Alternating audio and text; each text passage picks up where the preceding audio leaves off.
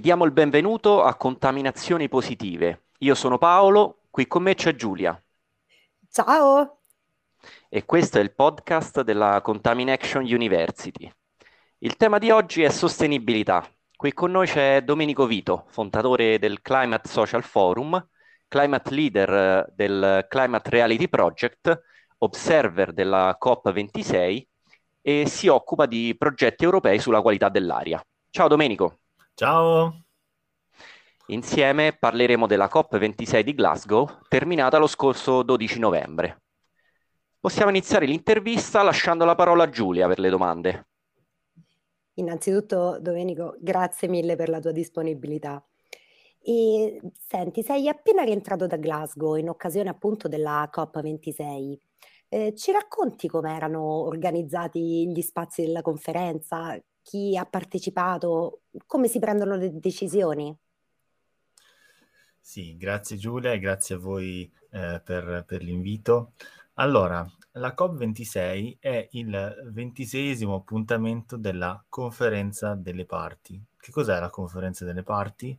Ehm, detto in modo abbastanza sintetico, è il ritrovo di tutti i rappresentanti delle nazioni, le parti, eh, per discutere, discutere la Convenzione quadro sui cambiamenti climatici.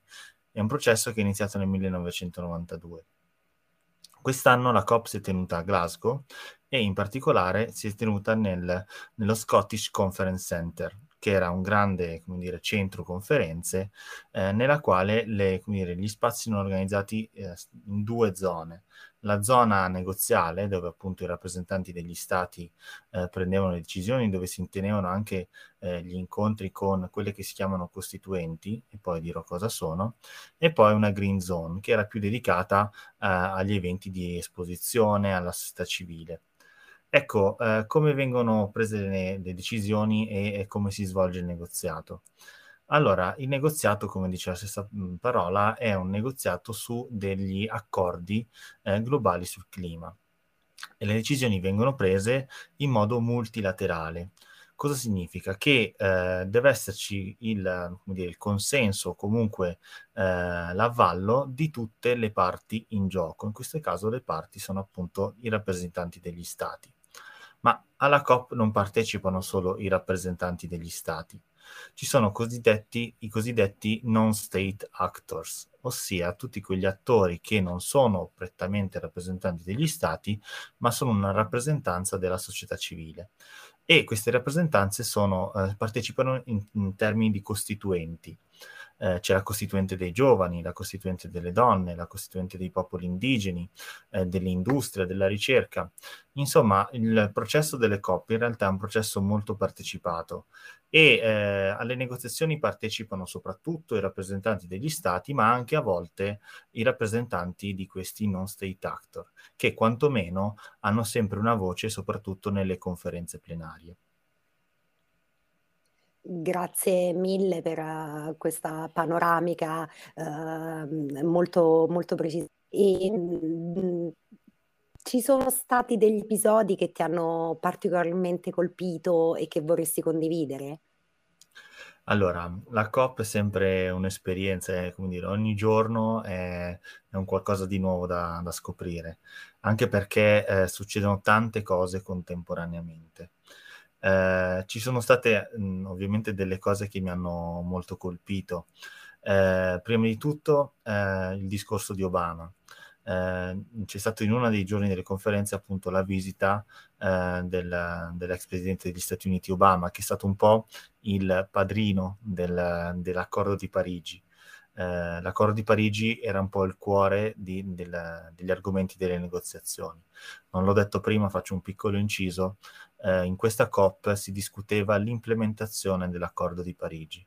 L'accordo di Parigi è stato firmato nel 2015 da, da eh, 197 stati ed era un accordo appunto, ma eh, dire, i risultati di questo accordo dovevano essere in qualche modo resi operativi e implementati attraverso un pacchetto di misure operative.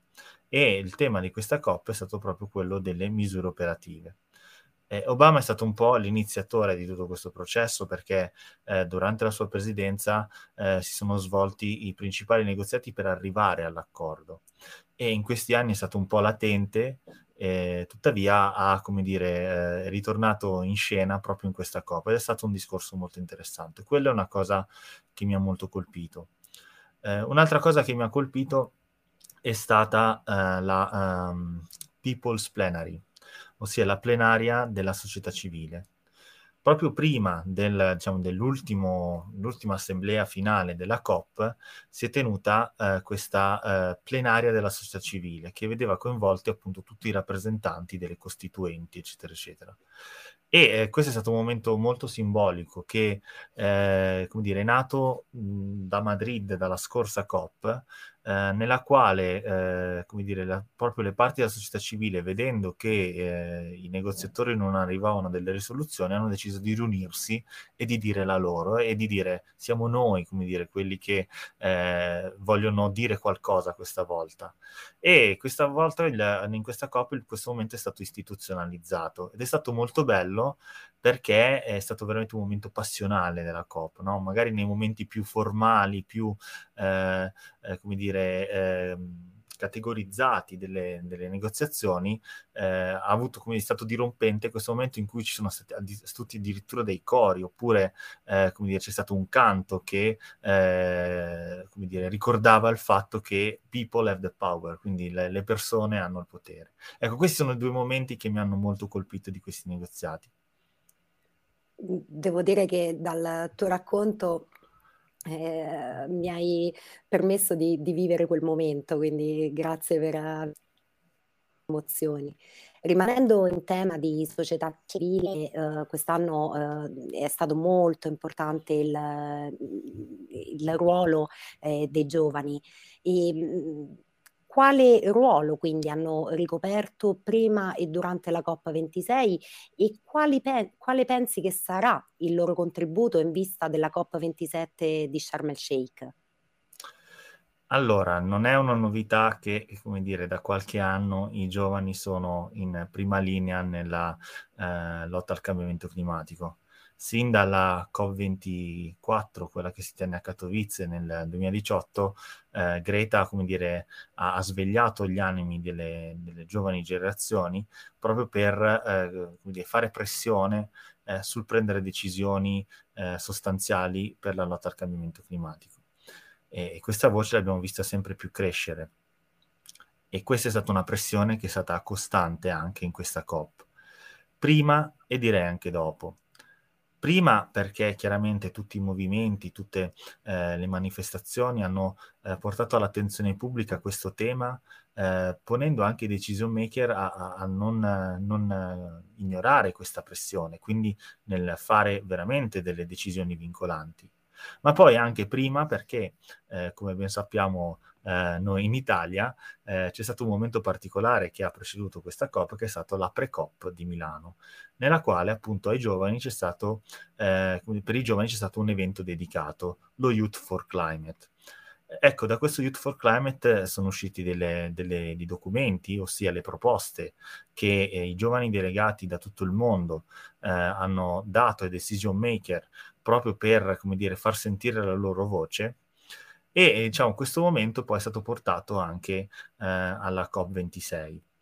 Durante la COP26 ehm, il ruolo dei giovani è stato anche riconosciuto, cioè questa pressione positiva da parte dei giovani è stata anche riconosciuta dalla stessa presidenza eh, della COP26. Eh, Alok Sharma era il presidente della COP26, nonché ministro eh, delle industrie e della transizione in Inghilterra, ma anche da Patricia Spinosa, che è eh, Deputy Secretary del, del, del UNFCCC, dell'organo che organizza eh, le, le, COP, e che hanno proprio riconosciuto il ruolo chiave e fondamentale eh, dei giovani nel fare pressione, nel stare lì, non stare lì con il fiato sul collo per eh, far prendere decisioni vincolanti.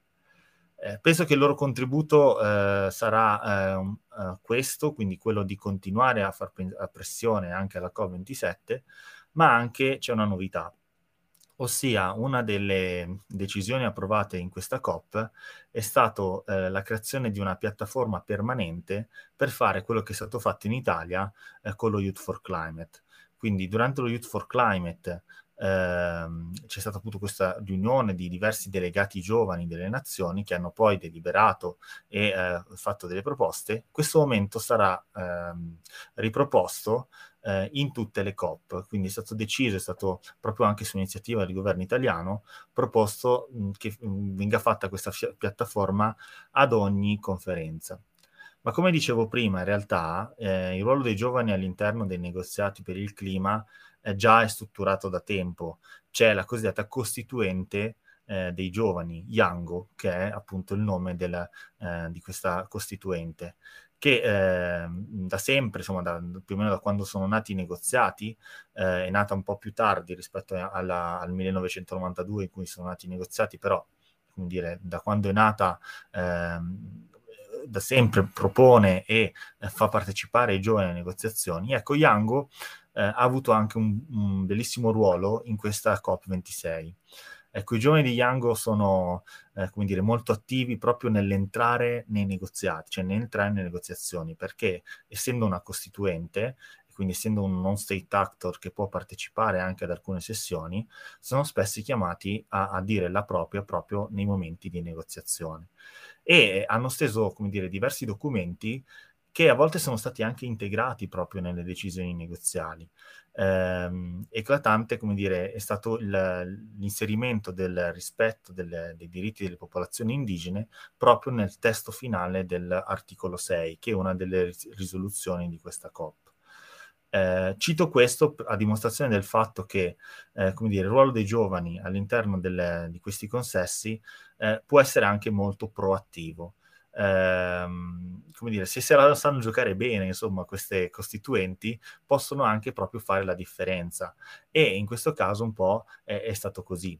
Eh, poi sono molto colorati anche questi eh, giovani di Young, hanno fatto addirittura una manifestazione, eh, una sorta di piccolo eh, sit-in eh, prima delle, della conferenza eh, plenaria finale, proprio per ribadire il loro punto di vista nel, nell'avere decisioni vincolanti e nel rispettare, nel fare una giusta transizione, quindi rispettare in qualsiasi meccanismo che si va a implementare anche il ruolo dei diritti umani, rispetto delle popolazioni indigene e dei soggetti e degli stati più vulnerabili. Molto interessante. E ti faccio un'ultima domanda. Se dovessi immaginare di essere nuovamente intervistato tra dieci anni, Cosa pensi oppure speri che potresti dire su, su questo argomento? Allora, eh, ti risponderei con eh, due domande, una più razionale e una più emotiva, diciamo così. Eh, parto da quella emotiva. Quella, quella emotiva eh, spero di poter, non poter dire niente perché, come dire, eh, siamo messi così bene che non c'è niente da dire, no? E questa è quella un po' più... Sarebbe bello. quello sarebbe bello, sarebbe emotiva. Quella più razionale ti direi, eh, vorrei poter dire che quello che è stato deciso in questa COP eh, abbia avuto seguito. E lo dico sottolineando questa cosa e non, come dire, cercando di essere retorico banale, perché questa COP eh, ha successo o ha fallimento eh, di, dire, in dipendenza di come le decisioni prese saranno implementate. Eh, spesso molti commentatori mh, hanno definito dire, questa COP un ulteriore fallimento e altri invece l'hanno definita come un, dei traguardi raggiunti, eccetera, eccetera. A mio avviso non è stata né l'una né l'altra.